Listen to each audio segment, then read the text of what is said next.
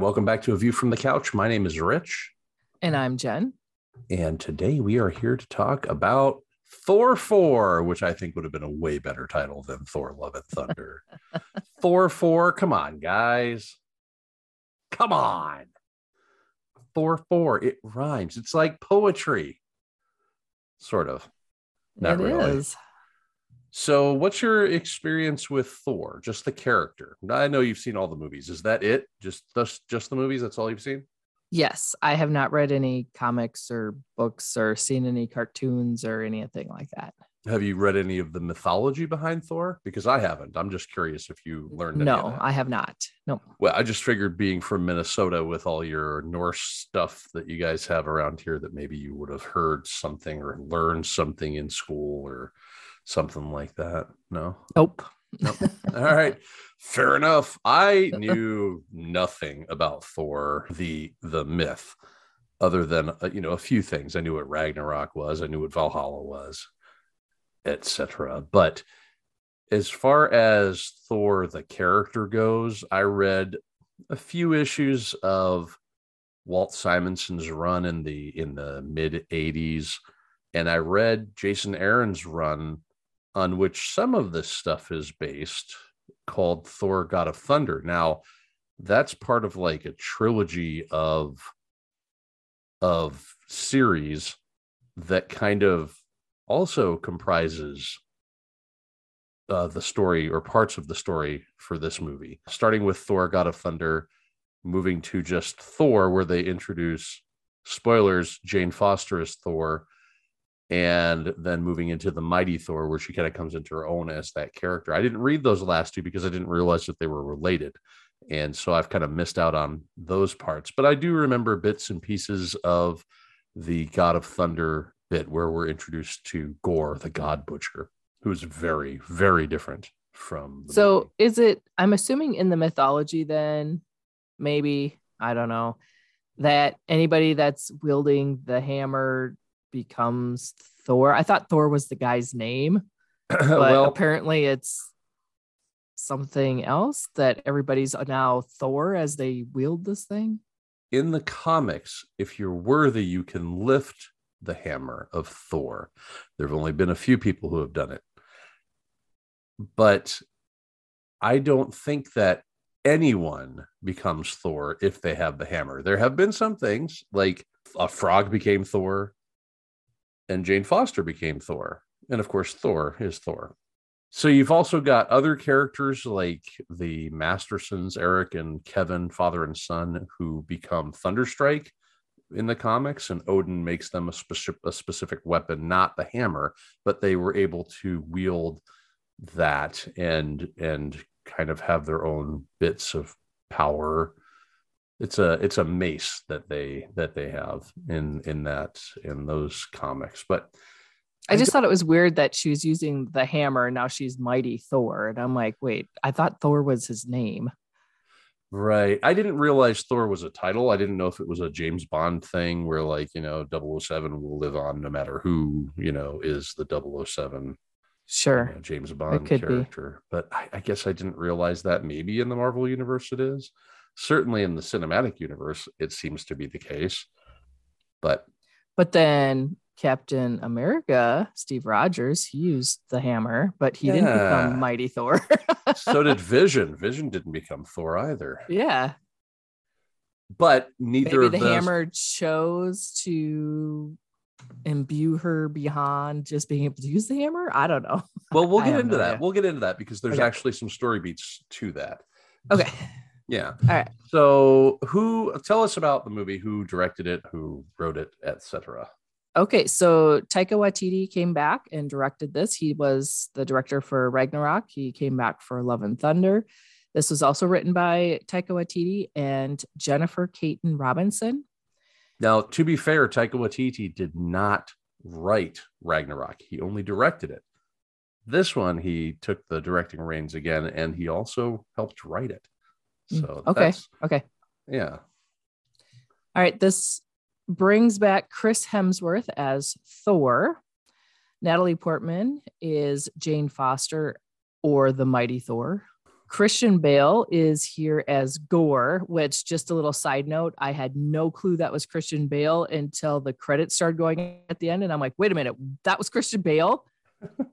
Didn't pick up on that at all. I didn't realize it was a Colin Farrell level, you know, makeup job that that that basically uh, hit him that well. I I could see him in that. Now I've watched the videos back now and I could see him, Uh, but watching it the first time through, I, I had no idea. I think it's his mouth that always gives him away. He's got a weird, kind of an odd shaped mouth or teeth or something. I think always- it's in his eyes me. though. When I watched it the second time, I'm like, I can see in his eyes that that is Sure. is Christian Bale. Tessa Thompson is back as King Valkyrie. Woohoo. Taika Waititi is in here as Korg. Woohoo. We have Russell Crowe as Zeus. Yeah. Briefly in the beginning, we have the whole Guardians of the Galaxy crew. I'm not going to go through them, but the crew is in here. I wanted to bring up a couple little side notes. This seemed to be a little bit of a family affair here in this movie. A lot of the kids of Hemsworth, Portman, and Waititi are in this movie. The kid Thor that you see running when they're doing that montage and Mhm. Thor's running, and you got a little kid, and and he ages. The little kid is actually played by Tristan Hemsworth, which is Chris Hemsworth's son. Love at the end here, and well, and at the beginning too, I guess. She is played by India Rose Hemsworth, so that is Chris Hemsworth's daughter. There's another Hemsworth child that, along with Taika Waititi's and Natalie Portman's kids, were in the movie, but they're kind of like background, like they were part of the kids group that was kidnapped and also as some of the tourists in the new Asgard. So kids were on set and they just brought them in, I guess. Interesting. Yeah. A little a little mini nepotism for you. Why not? That's everybody I think I'm going to go over. There are so many people in here, but again, you try and cover the main ones. So Sure, sure. All right. Well, let's let's dig into the plot. I'm gonna hit just the main beats, and we can talk about the stuff around it because there's there's quite a bit going on in this movie. So it it opens with it pre-credit scene. We have pre-credit scenes now, guys, and it opens with Gorr and his daughter Love, which I didn't pick up that that was his daughter. I thought he was just calling her Love, like, "Hey, Love, how's it going?" You know but apparently her name is Love, which kind of changes my perspective a little bit on this. They are looking for water in a desert, basically, and Love dies. Gorr finds a what what I thought was an oasis at first, but it actually ends up being the realm of his god Rapu, who basically mocks Gorr for like looking for salvation, looking for help and Gorr renounces him. And Rapu tries to kill Gorr, but there's a sword called the Necro Sword that was in possession of a of a creature or a being that was trying to kill Rapu right before Gorr got there. Rapu killed him. I don't know if I'm saying that name right, but Rapu killed him, and the sword is kind of laying there. And the sword offers itself to Gorr, and he kills Rapu with it and vows to kill all gods. And he uh, he's the, uh, with this necrosword he can control the shadows, and it also gives him it also kind of infects him, I guess. yeah, so I this this was a little confusing as to what exactly was happening. I was trying to tell if so I, I could tell that the sword like kind of took over or possessed him a little bit. Not completely, but just kind of maybe gave him a little bit more evil tendencies, maybe. But I was taking it as the sword's mission was to kill the gods, and then that infected Gorr to do that. But I don't know if it was just really Gorr decided that's what he was going to do, and this sword is just kind of an evil sword. Mhm. Do you know anything about this sword or its mythology in the comics? In the comics, the sword is called All Black the Necro Sword. And it actually comes from Knull, which is the, I guess, kind of the god of, well, not the god of, but he's like this super powerful villain that is, I don't know if he's the father of Venom and Carnage, but he's associated with like Venom and Carnage and kind of the Spider Man universe. Knull And That's interesting. I read that in the comics, Gorr's powers were from the same source as the symbiotes for that. Mhm. But you're saying the sword is too. yeah, the sword is as well. Okay. Yeah. And I think I think his powers are associated with the sword. I'm trying to remember. It's been a long time since I read this series, or at least the beginning of the series. And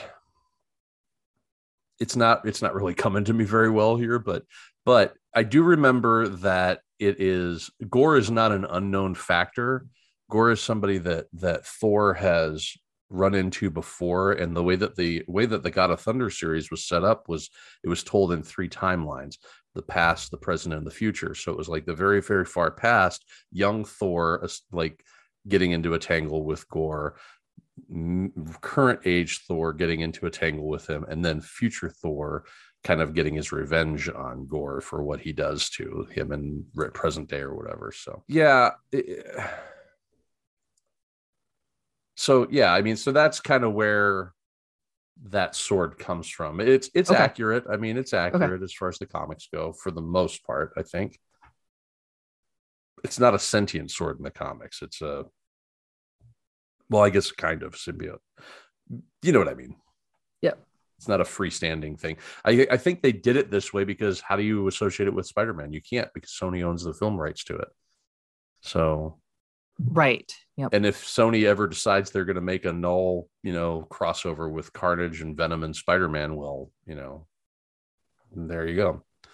So, but yeah. Meanwhile, we, after the credits, then we get we get Korg kind of telling the story of Thor and uh, how he was, you know, he did all these great things with the Guardians of the Galaxy and he got back into shape. So this is how they get rid of the whole you know, fat Thor thing. He goes straight back to being, you know, svelte Thor because they're going to need to they're going to need to show him in nakedness later when he gets confronts Zeus, but whatever. He tells the story of how Thor had these great adventures with the Guardians of the Galaxy, but he's still left unfulfilled. Meanwhile, Gorr is going around murdering gods. And it is not until Thor receives a distress call from Sif that we find out, or that Thor finds out what's going on, that, you know, that this guy is killing gods. And they also set up the whole you have to die on the battlefield to to go to Valhalla. Sif has lost her arm and she tells him that Gorr is coming to New Asgard so Thor takes them to New Asgard to kind of prep for that whole thing. But meanwhile, another meanwhile, Jane Foster has cancer, terminal cancer, stage four. And she finds that her chemo is not effective. She finds information in a book about Mjolnir and that the wielder of Mjolnir will have great health and great strength. So she goes to New Asgard looking for Mjolnir. When she gets there, when she finds Mjolnir, it's just a bunch of pieces, but those pieces start to wiggle a little bit when she approaches. I see, I took this as the book was calling to her, or Mjolnir was calling to her through the book. Yeah, that's how I took it too. Okay. All right. Good. Okay. So I just kind of took it as Mjolnir calling to her. It was saying, look, check this book out. It's going to tell you the stuff that you need let's go you know let's go do this thing or whatever but on at new asgard thor and king valkyrie and a couple other people are fighting off gorr's creatures which they're kind of shadow creatures i guess and they're not doing so hot but suddenly a new person appears on the battlefield and it's jane foster Jane Foster as Thor. It surprises Thor, regular guy Thor. What are we going to call him? She's she's the she's mighty Thor. Okay, That's how a- she's referred to. So that's he's mouthful. Thor, and she's mighty Thor. so okay, so Mighty Thor surprises Thor. I just wish that there were like there were like different names that didn't like just put adjectives in front of the names, you know? How about Uh, Jane Thor? uh, that's still an uh, well. Now you're using her name as an adjective to describe the other name. okay, don't read this as I don't like Jane Foster empowered with Thor's powers at all. I actually quite enjoyed the Jane Foster parts of this. I just wish, for review purposes, I wish there was a way to differentiate them without having to be like the mighty Thor and Thor. So okay, but I guess that's what we'll do. That's that's I guess that's what I've got to do. So the might she Jane Foster as the mighty Thor surprises Thor Thor, which I'm making it longer, I guess, but hopefully for comedic effect. And they fight off these creatures, but not before Gorr kidnaps all the Asgardian children and absconds with them to parts unknown yet. Thor and Jane have kind of a conversation, and Korg gives us another behind the scenes look at what happened to Thor and Jane's relationship in between Thor. Was it Thor 1 and Thor 2 or Thor 2 and Thor 3?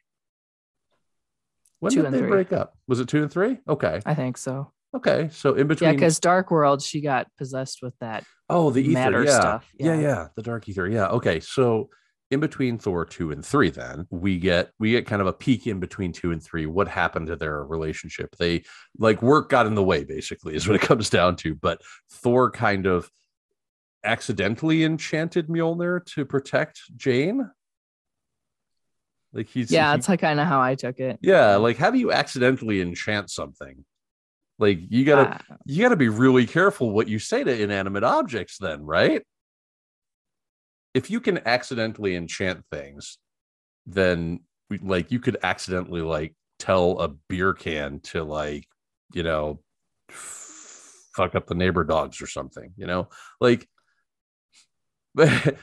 you got to be careful like this is this is an inexperienced Thor though, right? Because in between two and three, he was still kind of searching for who he was. So maybe that you know, maybe that's it. Maybe he just was like you know willy nilly enchanting things without knowing it. And yeah, I would say he didn't No, realize what he was doing. because later he's going to enchant some other stuff, but like, but maybe the or maybe the maybe the old Thor, maybe the younger, less experienced Thor didn't realize that he could do that, and then he he accidentally did it. Anyway, he accidentally enchants the hammer. I don't know if that's how it happens in the comics, but he accidentally enchants the hammer, and the hammer is going to protect Jane at all costs. We also find out though that the hammer and Stormbreaker both have like personalities and they're going to be used like there's some jealousy stuff going on with Thor and the hammer and Thor and Stormbreaker and it's it's used as like comedic effect for like breakups and you know that sort of thing and So Yeah, I, I I've read some in, or I, I saw some interesting stuff on this whole Yeah. theory with the Stormbreaker. So Yeah, Stormbreaker is really the one that seems to be jealous, right? Mhm. Well, Stormbreaker is made partly of teenage Groot. So the stick part is teenage Groot. Now, not saying Groot is in there, but just saying that it is an adolescent at heart and kind of learning and growing as it goes. So there's some theories out there that maybe the this is kind of coming about because you've got a, a, a sentient sword or, or not sword axe or whatever it is kind of learning learning as it as it goes you know? I'm not that is not canon by any means. It's just some theories out there that that might be what's going on I hope that because okay, I don't like that at all. That's that's a terrible. That is a terrible fan theory, guys. I, I hate to be that guy, but I'm gonna be that guy. Really, it's baby Groot or teenage Groot being jealous of Thor wanting his old weapon back. It's the whole thing with the jealous weapons thing was goofy to begin with, and that makes it worse. You're making it worse. Stop that. Well, and and I think where that theory is coming from is because when Thor puts that puts Stormbreaker into the ground, it, It starts taking roots. roots. Yeah. So it's it's still growing. It's still alive. Boo! Please don't. I don't like that. I don't like that at all. Can we back up a little bit and talk Yeah. about some? Okay, so this first montage in this where Guardians are fighting with Thor, there is some goofy shit happening here. Thor is doing some karate stuff. When the hell did Thor start fighting karate style? Yeah. And then he does a Jean Claude Van Damme, like, you know, splits kick into these two weapons. I was so glad that when they panned over to Star Lord, that he was rolling his eyes because I was like, what is going on? This is so stupid. And so I thought, thank God he's rolling his eyes. So they're kind of making fun of this whole thing. But it was really weird, wasn't it? Yeah, like okay, so I think what I think my problems with this movie spring from the fact that they were they they I think they saw that Ragnarok went so well because there were some jokes in it and there was some lightheartedness to it that they took this movie and they went completely goofy humor with it. And I think that I I love Taika Waititi as a director and as an actor as a writer in some instances. I don't think he's the right writer for this. He's not the guy you want writing this. I think I think part of what you're saying is true. And then I think the other part too is they were trying to homage so many like different 80s callback things for some damn reason that it just I- don't know, it just almost kind of took you out of it a little bit. I mean, a little bit I think is fine, but Yeah. I mean, they really leaned into it. But that whole him fighting the karate style and the split kick and stuff, I'm like, what what is even happening? I don't understand. It should be said that the audience that we saw this with, now we see movies in a tiny little town in southern Minnesota, guys. And most of the time, these guys, these people do not react to anything. The audience loved this stuff. They were Yeah, they laughing Yeah. like almost nonstop, laughing at this movie. And I think There was I, I, now there's funny parts in here that I did laugh at too, but Yeah, this absolutely. part here I Absolutely. was definitely like, eh, I don't know about this. I think It there's felt far, out of character for him. yeah, I think there's far more of the "Ah, I don't know about this than the genuine laugh moments for me. I think we'll we'll we'll get to that. I think when we get to the end here, but but The yeah, thing- I, I agree. Yeah, the the fight thing was goofy. Yeah, Okay. The other Yeah. thing I wanted to talk about before we move on to the story again was New Asgard is now Yeah. a tourist trap. I loved that. I thought, okay, that was I liked nice it too touch. because this is a Disney movie, and what would Disney do with a place like that? oh well, we were okay. We were just watching the boys, and we we I turned to you and I said, Disney would 100% have real superheroes in their parks if they could. they would. This is exactly what Disney would do with this. I also like that they brought back Matt Damon and Hemsworth's brother to Yeah. recreate plays again. I was like, Yeah. oh, that's great. Th- I those- liked that those- too. I thought that was funny. Yeah, those characters are eating good off of these uh, these these legends at this point. So, yeah, I did not I like Melissa McCarthy. Come on, like I get it. You're gonna have like random people in, or not random people, but like famous people in these random roles. I guess is what I was trying to say. But Melissa McCarthy is just too broad of a personality. I think for Hela. I don't know. I she just rubbed me the wrong way. I thought I thought the outfit looked great on her. I thought she looked the part because it, you know, you always they always want to look like a cheap version of Right, the character, right, like yeah. Damon and everything. But like something about her personality that just is just too. It's just too much. I think for the Hela thing. I don't know. I don't know. It just rubbed me the wrong way. I don't know why. I'm back and forth on that. I kind of see where you're coming on it too, but I also thought it was funny when she came out. I'm like, oh my god. I mean, i yeah. that was my first reaction. That was Melissa McCarthy. So I get what you're saying. I think I enjoyed it though. I, some of this, I feel like I might be able to actually come down on a concrete decision how I feel about it. It once I watch it a second time, but later I'm not going to go back to the theater to watch this one. But when it comes out, I'll probably watch it again Right. some of this is just like the whole karate thing. Maybe I'll feel differently when I watch it again, or maybe I'll hate it even more. Who knows? But we'll see. I don't, I don't know. I don't know. But uh, yes, I did like the new what they've done with New Asgard. I thought that was kind of a fun idea. Yeah, that was that was that was funny. I Thor also gets like a gift of like these screaming goats at one point. I don't remember exactly oh, right. when that He's happened. to save that one place that has those Right. Fraggle Rock like character things. Fraggle Rock characters. I don't know. Yeah. They are. I don't know. They look like they were puppets out of Fraggle Rock or something. Sure, sure, yeah. No, that. But that then, but yeah, they then gi- that give temple them screaming collapsed. goats. Yeah, I Yeah, don't think it was actually supposed to be a gift. I think it was supposed to be like a punishment. You take these screaming goats. Now, those goats, he does have goats, Tooth Grinder and Tooth Gnasher in Right. the comics, but they're Yes. not screaming goats. No, no, they're not. But I, I would say that this is a gift to me because I think screaming goats are hysterical. So I don't know why I think screaming goats are funny. They just they amuse me. So yeah, you don't think like I'm not usually the football to the groin kind of guy, you know, like oh that's funny football to the groin, ha ha ha. But like screaming goats, they do it for me, guys. I don't know what it is. I don't know why.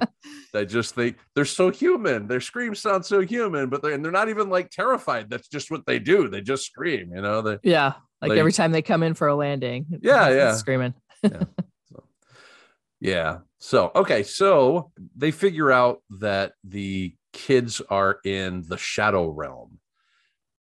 But because Gorr controls the shadows, they surmise that Gorr will be more powerful in the shadow realm. So they have to get help. They need to raise an army of gods. So they go to a place called Omnipotent City. Not omnipotent, omnipotence city, which kind of sounds like Paradise City. There's a lot of Guns N' Uh-huh. Roses in this movie. man. Guns A N' Roses Guns are heavily featured in this, which Holy crap. I love Guns N' Roses. So I- I, I do was okay too. with it. I do too. I wonder if it's going to get the same push that that Metallica got from being in Stranger Things. I don't know because I feel like more people know Guns N' Roses because they've been. I don't know. I they might know more Guns N' Roses stuff than they did Metallica. So I think Metallica. What was it? Masters of Puppet Puppet Man. Master of Puppets. Master of Puppets. That song I think was kind of more of a surprise because maybe not as many general public knew it versus Metallica fans know it. You know what I Mhm. mean? Yeah, oh, I don't yeah. know. Maybe Yeah. we'll see. We'll see what happens. I guess. No, but there's been a there's been a serious resurgence of Metallica interest. I looked it up. We talked about it. I looked it up. There Mhm. there there are several albums that are trending on the iTunes charts, Yep. which is fantastic because they've got some great music. At least, especially in the early stuff, they've got some great music. So anyway, what let's talk about this movie. God, Yeah. Why are we talking about Stranger Things? Okay, so they go to Omnipotence City to warn the gods and ask them for their help. The leader of the gods, Zeus, played by Russell Crowe. Russell Crowe as Zeus. I thought that was pretty cool. That is Anyway. that. I like that casting. That's good. Yeah, that's that's good casting. So Russell Crowe or Russell Crowe. So Zeus Zeus is having like a board meeting or something, and he's talking about like what they're gonna do. They got to figure out where they're gonna, you know, have their next celebration, where they're gonna have their orgy, all this other stuff. And Thor interrupts it. And Zeus kind of they're they're all wearing disguises so they could sneak into this thing because otherwise they'd Mhm. be, you know, found out. They don't have invitations. So Th- Zeus blasts away Thor's disguise, but he blasts away all of Thor's clothes. And we get the Hemsworth shot where Thor's just kind of hanging dong in front of all these people. And you get the obligatory fainting women and the butt shots and all this other stuff, which, okay, guys, we get it. Hemsworth is in great shape, blah, blah, blah. I'm I'm kind of more of the Henry Cavill side of this where you know he gets interviewed and people fawn over him and he gets uncomfortable mm-hmm. because he's an actor he's doing a job you know and now you've got this scene where they're just like glorifying it. And maybe maybe the idea is to make people uncom- as uncomfortable as women have been for many years with there being always being female nudity in in movies and that sort of thing. But i think we've learned our lesson guys and maybe we just need to just stop with this because i don't know right? Like do we need to have a scene where everybody's like, "Oh, Thor's so hot that women fall over"? I mean, come on. It's just another bit of like the humor is just too much in this, you know? Like another part of that that idea that they went too funny for me, you know? I don't know. Sure. How did you feel about this scene? I don't have a problem with it like you do, but I also don't know that it was necessary. You know, I mean, You're like, I'm fine. I, it's fine. It's it, you you have bigger issues with that stuff in movies than I do usually. I don't, but this doesn't.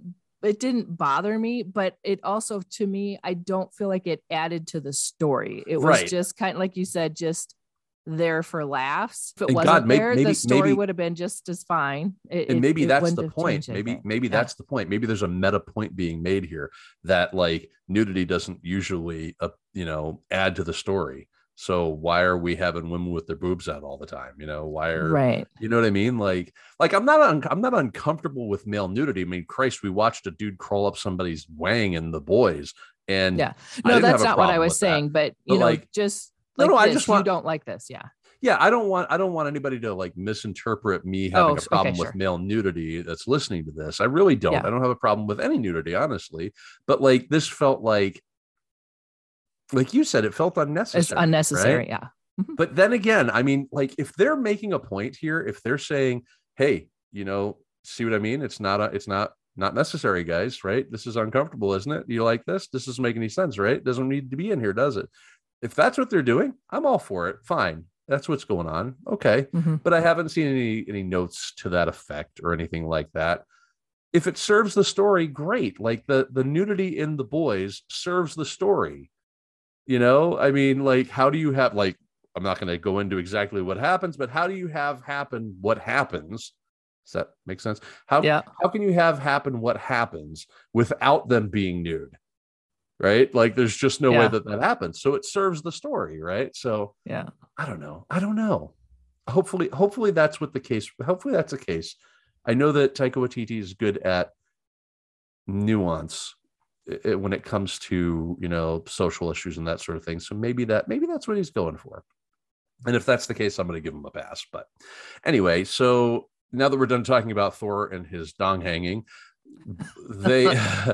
They, it turns out that Zeus is afraid of gorr and he doesn't want to help so they so he basically tries to have thor and valkyrie and jane and korg captured and a big battle ensues and they kill zeus but not before zeus injures korg doesn't he like kill Right. he, like you yeah, he threw a dead thunderbolt through Korg. yeah you think he's dead because he just crumbles and he- now he's just a face he's not dead he's just you know Reminded me I of Groot, and there's a little piece of him yet. yeah yeah kind of does doesn't it That'll go back. What did you think about the visuals here? So, like when they walked into this arena type place and stuff, I thought it looked obviously CGI. I don't know. I I, I didn't like it. It seemed way over the top. I, I thought I didn't I didn't like the way it looked. it was it was definitely cgi but i Mhm. thought that it was perfect for what i think gods would be doing Okay. like complete opulence Right. not no holy grails from indiana jones for these folks they're going to go with like gold plated everything and in fact the god at the beginning of this movie that that gorr kills his Mm-hmm. blood is gold his blood is golden Yeah. It seems like all of their blood is golden. yeah I except for thor I thought the shots when they were up closer looked okay, but Mhm. when they were doing the big panning shots, that's where I was. I didn't really like that the way that. you had a problem so- with the CGI part of Yeah. it, like the effects, the actual Yeah, effects. Yeah, they, I- they did look. It didn't. It didn't appeal to me so much. yeah, it did look a little. It didn't look as good as some other stuff has looked. Mhm. Yeah. So after they ki- kill Zeus, or they, we think they killed Zeus, but they don't actually kill Zeus. That'll come back later. After they kill Zeus, is the Valkyrie steals the Thunderbolt and they take off. Jane and Thor make up and make out. They do both. They do both. She tells him that she's dying, that she has cancer. And we find out that when she's not thored up, when she's not mighty thored up, Jane is still dying. So the question now for me is if Mjolnir was supposed to heal her, or not heal her, but protect her, why would it call to her only to because we're going to find out that the use of the hammer accelerates the cancer. It causes her to be even less able to fight the disease. If Mjolnir was supposed to protect her, why is that happening? I don't know. Unless it didn't realize that it would accelerate it and just thought that she'd be okay. I, I don't know. I have no idea. I don't. I don't get that part. Maybe it was just following its programming and didn't really take that into consideration. But if well, I feel like it doesn't have a brain necessarily. It's just off of I don't know. It's kind like an animal almost. It's it's it's, magic. It's, it's, just instinct. Right, but it's just it's magic, right? So it mm-hmm. should it should be able to f- suss this out, I would think. I don't know. This was a this was a sticking point for me. The hammer that was supposed to protect her is going to further her disease, but so it's not doing its job by doing its job. It doesn't make it, it doesn't sit well with me, I guess. So anyway, so they travel to the shadow realm to try and save the kids, but this was a ruse by Gorr, He needs Stormbreaker to open the Bifrost and enter the realm of eternity.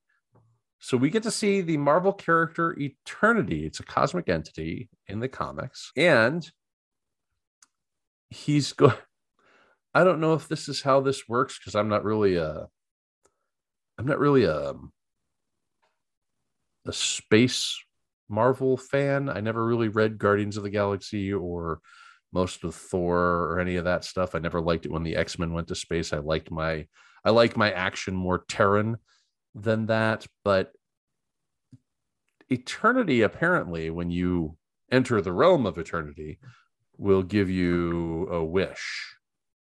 You can wish for something, and Gorr plans and, to wish for all gods to die. And now my understanding is that part of eternity is MCU and not comic book. Okay. All right. It doesn't seem like something that would come out of the comics. It seems yeah. a little seems a little fancy if, if I could okay we're talking about a, the living embodiment of the of the of the concept of, of eternity but that seems a little like fanciful for me so now yeah. I liked the visuals of this whole sequence with the black and white. You yes. get occasional pops of color here and there. Only when the hammer's this being used, right? Was cool. Ah, I liked yeah. this a lot. Visually, really yeah. visually stunning. I yeah, very, it. very visually unique and yes, interesting. I liked it. And it, it just artistically speaking, there are parts of this movie that are very, very compelling. And this is one of them. This is one of them. So they, uh, Gorr basically beats up on everybody. He injures Valkyrie and steals Stormbreaker when the rest of the gang heads back to Earth. But I think they do so with the Bifrost. How do they do that with the Bifrost without Stormbreaker? Is this where the Valkyrie's horse takes him back? Because only the horse oh. has the ability to do that too. Oh yeah, okay, sure. Yeah, the horse did that. Okay. I mistaken there, or I think that's how they got back. No, no, I, will accept that. I, I mean, uh, that seems like the way that it happened.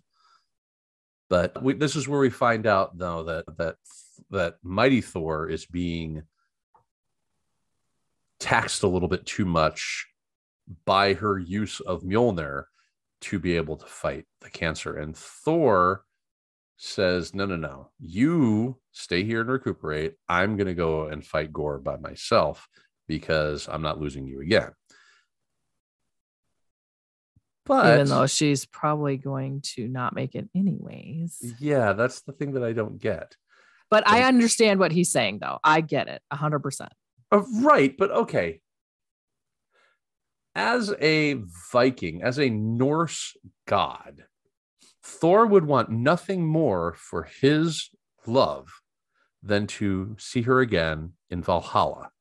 Why would he allow her to die in a hospital bed and never see her again when he will die on the battlefield, most likely, and enter Valhalla? Why would that happen?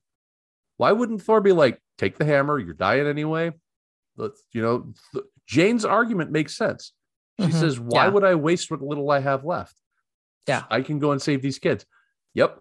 Absolutely, especially because he sets it up with Sif early in the movie. He says, Hey, you don't go to Valhalla unless you die on the battlefield. And she's like, Shit. So why wouldn't he just let her Is there that? some reason because she's human that she wouldn't be allowed to go there? Is that maybe what it is? No, because they say later, uh, or, or Valkyrie says, You're a Viking now. So by her use of, of Mjolnir and her turning into the mighty Thor, she becomes a Viking. She dies on the battlefield. She goes to Valhalla. Okay. You know, I oh, I see both sides of the argument here. I get both sides. I understand this dilemma. Hmm. The back and forth of should she do it, should she not do it? She's dying anyways. I agree with you that he probably should have just let her go with, leave it up to her choice, but I don't know. I under I understand both sides. Well, there's another interesting point there, though. What like this is her choice. It's not his choice, It is. right? And he does say that. He does let her choose, and then she does choose to stay behind at first. Yeah, I don't like this story beat at all. Sorry, I I, I know I'm I know I'm kind of coming down a little harder on this movie, but I think we'll get to why a little later here. So Thor finds the kidnapped kids and he does a little enchantment. He imbues them with the power of Thor, or or more importantly, imbues items that they have with the power of Thor, like a teddy bear. Question Yeah, Why didn't he do this in Infinity War or in any of these other things that they've been fighting? Well, okay. Question: Why would Thor go to the gods, or after God, after the gods told Thor to fuck off? Why wouldn't he go to the Avengers and be like, "Hey, guys, I need some help"? At least Banner, right? Somebody. Yeah. He's got a lot of powerful friends that he wouldn't necessarily even have to imbue. Or call the Guardians back. The Guardians are already the- in this movie. Yeah, call the Guardians back. You already have them under contract. Shoot that, right? No. No. And I don't even want the Guardians back because honestly, I'm sick of Chris Pratt. I'm done. I don't want Chris Pratt anymore. Get rid of him. But it would make more sense than, you know, all of a sudden he can imbue things with the power of Thor, but he didn't do that, like you said, in Infinity War or Mhm. In Endgame or any of that other stuff. Like, But maybe it could be like you were talking before. He's learning and growing and evolving, and maybe he didn't know he could do that. or maybe But it's then ju- I don't know. It just seems weird because he just Or- knew how to do it. or maybe it's just one of those things like, oh yeah, Doctor Strange could have lopped Thanos' hand right off and the game is over. Yeah. But he didn't. Why? Because my theory is he hated Tony Stark and he wanted Tony Stark to die. He's like, yeah, this is my theory, right? Let's go back to that real quick. I just want to I just want to throw this theory in there. We're going to sidetrack here, guys. Doctor Strange could create a portal that would lop off Thanos' hand and effectively separate him from the gauntlet. In fact, he does that earlier in It, Infinity it was set up earlier. It was set up, but he doesn't do it. And when he's asked, how many of those v- future versions did you see that we win? He says there's one, and he means we, as in the grand we, but that includes how many does he win in as well. So theoretically, he hated Tony Stark because he kept calling him like like the wizard or whatever, space wizard or whatever. So he wanted Tony Stark dead. So that was his plan all along. You watch, Doctor Strange is going to be the big bad in phase four. Anyway, back to this movie. Jane on Earth senses that Gorr is going to kill Thor, even though there's this huge battle going on. She magically, I don't know how she does this though. This part I don't know how she Yeah. gets there. Yeah. I'm not sure how she I'm not sure how she does it, but she magically gets Mjolnir back, which that's fine. Or did she come in on the horse? Valkyrie's not there. She did come in on the horse. Yeah, Yeah, yeah, yeah. Okay, so that makes sense. We just don't ever see her actually do the traveling. She's just there. Right. She's yeah. Okay. All right. So they don't set it up for us. We're to infer that she traveled on the horse. Good call. So she shows up on Valkyrie's horse and saves the day, basically. She beats the crap out of Gorr and but they they manage he they they destroy the necrosword but gorr manages to get into eternity's realm anyway. And when he does thor and the mighty thor are also brought there. And gorr is about to make his wish but thor talks him down. After all this he talks him down and says hey just bring back your daughter instead of killing all the gods. That's what you miss, right? And he lets he lets Gorr make the decision, and he you know kind of cradles Jane because Jane's dying now. Like Mjolnir has accelerated her her illness, and she is gonna die. She dies, but Gorr wishes to bring back his daughter, and Eternity grants the wish but Thor agrees to take care of Gorr's daughter because Gorr's going to die. They've they've beat him up enough that he's he's he's a goner. Without the Necrosword, he's dead. Mhm. And Thor says, "Okay, fine. I will take care of your daughter." And the and then Gorr dies, and the kids return to New Asgard. Valkyrie and Sif are training them. Thor has Mjolnir again because he doesn't have Stormbreaker anymore and he continues to do his stuff but now he's also got love with him but she's got stormbreaker so you've got love and thunder The name of the movie. yeah they did the ah, they did the name of the movie now let's talk about those mid-credit scenes real quick before we go Okay. back because i'm sure there's going to be stuff we want to talk about with the gorr stuff but mid-credits we get a scene of zeus he's not dead he was just badly injured and he's recuperating and he sends his son to kill Thor and his son is Hercules guys the Hercules from comics not the Hercules from mythology I didn't realize that I should have realized, but I didn't realize like Zeus and Hercules and all them were in the comics. I don't know why I never like thought that would be the case because it makes sense, but sure. Well if you got Thor you're going to have Hercules right? Right. makes sense where Thor is there's always Hercules. Not just kidding that's not true. That doesn't happen so. Also and then we get a final post credit scene where exactly what I said would happen happens. Jane Foster arrives at Valhalla and she is welcomed by Heimdall, who thanks her for helping save his kid, who was one of the kids in the in the Asgardian children that were taken by Gorr. So let's let's talk a little bit about the end scene here. I was seriously like I didn't want her to die, but I was ecstatic that she got to die on the battlefield. I Yeah. really was because I kept thinking to myself, they can't have set up that Sif thing for nothing. And they're not going to kill Thor. It's either Valkyrie or Jane. And then I realized they're not going to kill Valkyrie. Natalie Portman is not coming back after this. Mhm. There's just no way. I mean, she's not. But like she was in two, she didn't come in for the third one. Eh, I don't know if she was really that interested in being in here. Maybe she is. But this is a great way to send off this character. I thought it was Mhm. fantastic. I thought it was fantastic. How did you feel about her dying and going to Valhalla?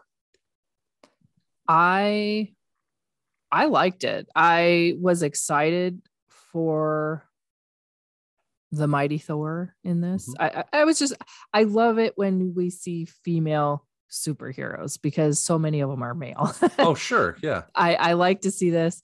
I feel like they gave her a fitting story, a fitting, you know, departure. You know, it's a hero's a hero's death. She gets to go to Valhalla, you know. I I like it. I like it a lot. So, Yeah. I think the story beat that bothered me is that Thor was going to deny her entry to Valhalla by keeping her sidelined. And in fact, if Valkyrie had died from her injuries, he denied her the ability to get into Valhalla as well. I didn't like that they sidelined Valkyrie. I like Tessa Thompson. I do. And I like her as an actor. I like this character. I wanted her involved at the end, but they sidelined her and they sidelined Korg really too, which fine. I guess he doesn't really have a body anymore, but whatever. But there was a there's a scene where like Tessa Thompson, where Tessa Thompson, where uh, Valkyrie ties him to the back of her head with her hair, and and he's got like this Voldemort thing going on with her for a little while, which that could have worked. Why not have them in there? It's like Chewbacca carrying C3PO around at Empire at the end of Empire Strikes Back. Do it. Why can't Valkyrie be in there? That was a little well, you wouldn't have quite had the emotional moment between the two of them at the end if you've got the extra people in there, I guess. I suppose there'd been like a lot of humor in there if Korg was there. Yeah. What do you think of the idea of eternity as a character? This is a different kind of concept. I was I watched a little video on it and Mhm. he's supposed to be like the whole universe. Yeah. And so trying to wrap your head around the concept of a being being the universe that Mhm. we're all or that the story all takes place in.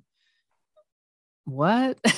It's so yeah. I, I kind of have to just check out from trying to think about it too much and be like, yeah, all right, it's it's a thing. It's a little heady. Yeah, it's a little heady. No, I don't. I'm not like a huge fan of like again like the cosmic stuff from Marvel. I I just I know they go there a lot, and I usually check out when they do. Like when the X Men go to space, I'm just like, fine, we'll read this, I guess. But but I do like that there are characters like Eternity or like the Celestials or you know stuff like that. I think it's interesting that there are these gigantic creatures that kind of run everything, you know? So I don't know. I just thought it was interesting that they were going to bring that in. And I like, I think it's, it felt a lot to me like the way they did Ego the Living Planet in Guardians 2, Mhm. where he was a living planet, but like he was also a human manifestation, right? Like he had a human Right. form so that you can kind of relate to him because in the comics he's literally a planet that talks to people so how do you pull that off Right. That doesn't right quite compute, right? right although they did get people to love a talking raccoon with a bad attitude so who the hell knows they could probably pull that off if they wanted to but i don't think it works for the story so i think that this being a concept versus a a personification i think works a little better it is in kind of a human form it's almost sitting there like a buddha statue you know Yeah. but but yeah I, I- always like when they bring in like these other bits of uh Now, Marvel this seemed like this is gonna maybe tie in with some of the celestial stuff we're getting from Eternals. Does that yes sound yeah, yeah yeah. because we do see some celestials at one point right? um, yep. In one of the scenes i don't remember what scene it is but there are some celestials. So it does feel like and this is where thor fits in the marvel universe. He's part of that celestial pantheon of characters. And yeah he's he's an avenger too but like his solo stuff is usually like way the fuck out there like crazy batshit nuts stuff you know? Sure. so so yeah so that kind of fits in there. I know i know this is kind of unorthodox but i kind of want to talk a little bit about gorr and his interactions with that god at the beginning, the gods, all of them as actually kind of come off as very, I'll just say it, Trumpy. You know, I was gonna like, say douchey, but yeah, same thing. yeah. Well, no, I mean, but like, but like the guy at the beginning even says, I'm going to do whatever I'm going to do, and you're still going to worship me. You Yeah. know, Yeah. Uh, like that's very Trumpy. But I, and I think like they balk at that, you know, they set that up, but then they never actually like give Gorr any like lip service about this. It's all about trying to bring his kid back or get his revenge on the kid, uh, you know, on the gods for the kid. Like, there's no ethos behind it for him other than me kill gods, you know? And I don't know, it seems such, this Gorr seems like such an empty, one dimensional type character. And I think this is kind of a problem with Marvel villains as a whole there's never any real ethos behind them. And I'm hoping that when we get to X Men or when we get to the Fantastic Four and we get to like Magneto and Victor Von Doom, that we're going to have maybe some more depth to these characters. Like, I feel like the Spider Man villains have that depth. You know, I feel like the X Men villains have that depth. But I feel like Avengers villains and Thor villains and like cosmic villains tend to be so big that you just don't have time to have that depth. You know? Mhm. I don't know. I don't know. How do you feel about that? I mean, does that even matter to you? Do you care that there's not like there's there's only one dimension and basically it's me kill gods? I think if the story is right for it, it's fine. I mean, I'm not opposed to seeing more in-depth storylines with these guys. That, that I think that would be interesting. Yeah. So, okay. Do you have any other notes? Any other tidbits i think that you I've- want to share? Gotten through all mine. You think you've gotten through everything? Okay. Mhm. All right. Well, let's let's talk about it. I've got some wrap up stuff I want to talk about, but where, where do you sit on this? Keep rent or erase? I am going to rent this one. I I don't think it's the worst movie I've seen. It's definitely not the best movie. It has some issues with some of the storytelling. Some of it doesn't make sense. Some of it felt very like they were trying to too much put in different homages to things. Like there's even a, a cocktail sign from that movie Cocktail from Tom Cruise way back in the 80s. That's on the ship, you know. I mean, yeah, there's just yep. so many things that it's like, why is all this in here? Some of the humor I wasn't really into. Some of it was fine. Some of it was just eh, all right. That whole fighting scene in the front with Thor, I, I, I like watching Thor fight like in the end game and stuff in the infinity war he was fun to watch there. That made sense to how he fought and his fighting style. This karate stuff i was like where is this coming from? I, I don't get this. So i didn't that kind of took me out of it a little bit. And honestly the first like five ten minutes well, maybe it was even at the 10 15 minutes up to that point where they're getting the goats and stuff my thought was oh boy i don't know about this movie. I was a little nervous going going into this. The stuff i did like i like the mighty thor. I like natalie portman coming back. Christian bale man that dude is an excellent actor. He is so good. I gorr i thought was a good character. I thought he would played it well. He's interesting. Like i said there was some good humor in here which is kind of what we got with Thor Ragnarok, kind of spilled over here, but I think they just went a little too far with it. And then the whole Shadow Planet, that just looked cool. So I really enjoyed watching that too. So while this isn't probably upper tier Marvel movie for me by any means, I, I don't think it was bad enough for me to erase this. So I'm going to put it on the rent shelf. Fair enough. Fair enough. Okay. So I really, really like Jane Foster as the Mighty Thor. I wanted more of her and less of Thor because they made Thor goofy as shit. Like he was absolutely dumbfoundingly goofy. And I'm not okay with that. Like, I'm okay with there being some jokes here and there. I'm okay with, I'm even okay with Ragnarok being a bunch of jokes. But to make Thor this caricature of a character is, I think, unforgivable in a Thor movie. I wanted more of Jane Foster as Thor. I wanted more of Valkyrie.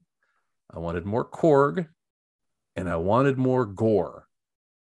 I wanted to see more of Christian Bale in that role. Like you said, great actor. He put up, he put a lot of stuff into this, but we don't get enough of his story, I don't think, to really satisfy me. I'm so done with Chris Pratt. I mentioned this before. Like, I'm just done with Chris Pratt. It's the same thing all the time with him. I miss Chris Pratt when he was Andy in Parks and Rec. I don't need any more action Chris Pratt. He's annoying and he can go away. I hope they kill him off in Guardians 3, and I hope we get a new leader for Guardians because I'm done with them.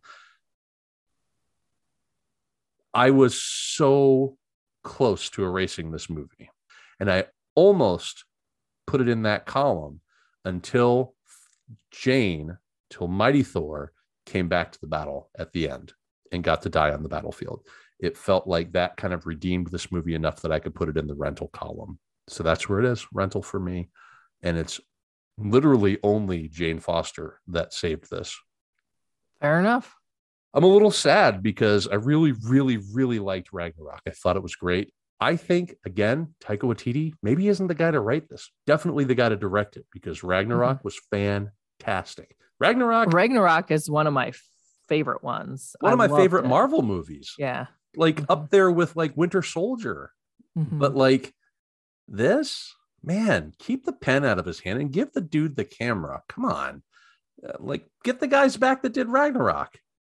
Get them back. Give give Taika the the director's chair. Yeah. I just I wanted more out of this. I wanted more out of this. I wanted more. Oh well, I don't get more. Maybe in Thor 5 or 5. I don't know. I don't know how they're going to do this one. It's not going to be Love and Thunder. I didn't even have a problem with them adopting the space alien baby. You know, I didn't even have a problem with that. I'm fine with Thor having a daughter that you know he goes off and fights with and shit. That's awesome. That's cool. But stop making him so damn goofy. He doesn't need to be a himbo. He doesn't need to be comedy all the time. Right. Yeah. He doesn't need to be constant comedy. What are we doing next? I got to get this out of my mouth. All right. Next week, we are going to cover Where the Crawdads Sing. Where the Crawdads Sing. That is the. That's the murder mystery one, right? Like there's a feral girl or something. Yep. That's coming to yep. theaters. Is it? Did you read the book? Didn't you? I have read the book. Oh boy, you're going to bring all kinds of cool stuff to this. Well, you're we'll like, see. no, no, I'm not. we'll see. I I'm excited to see how they're going to try and adapt this to the big screen. Okay.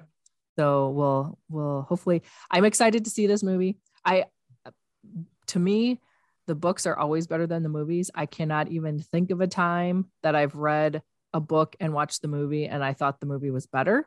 Uh, now I'm sure there are some out there and I'm sure some people think that way, but I I do tend to enjoy the books more. So I'm going into this cautiously optimistic that they can nail this thing. What I think is interesting is that that's exactly how I feel about the comics to movies. Mm-hmm. And you feel that way about books to movies. Yep. I was doing a little bit of research into the film, and it is produced, written, directed, starring, and based on a book by women. Anyway, I'm looking forward to it. We'll see you right here next week on the couch for some some crawdads, I guess. Thanks for listening. Thank you for listening to A View from the Couch. We value your feedback. Please consider leaving us a review on Podbean, iTunes, or your preferred podcast listening app. You can reach us on Facebook by searching at A View from the Couch, on Twitter at view underscore couch, or by emailing us at a view from the couch at yahoo.com. Thanks again for listening. Bye. See ya.